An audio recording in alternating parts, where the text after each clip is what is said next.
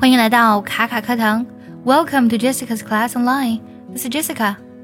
今天我们来分享一篇非常棒的英语美文。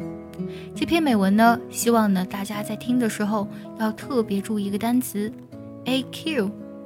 AQ 它的全拼呢是 Adversity Quotient。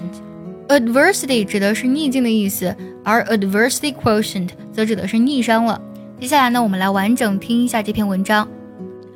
对了，最近我们爱听英文呢已经开启了限额招生。如果你想从根本上提升你的发音、听力还有口语呢，请微信加 J E S S I C A 六六零零一，也可以点开节目文稿，点击查看我的微信哦。What's the most important quality for a person to succeed?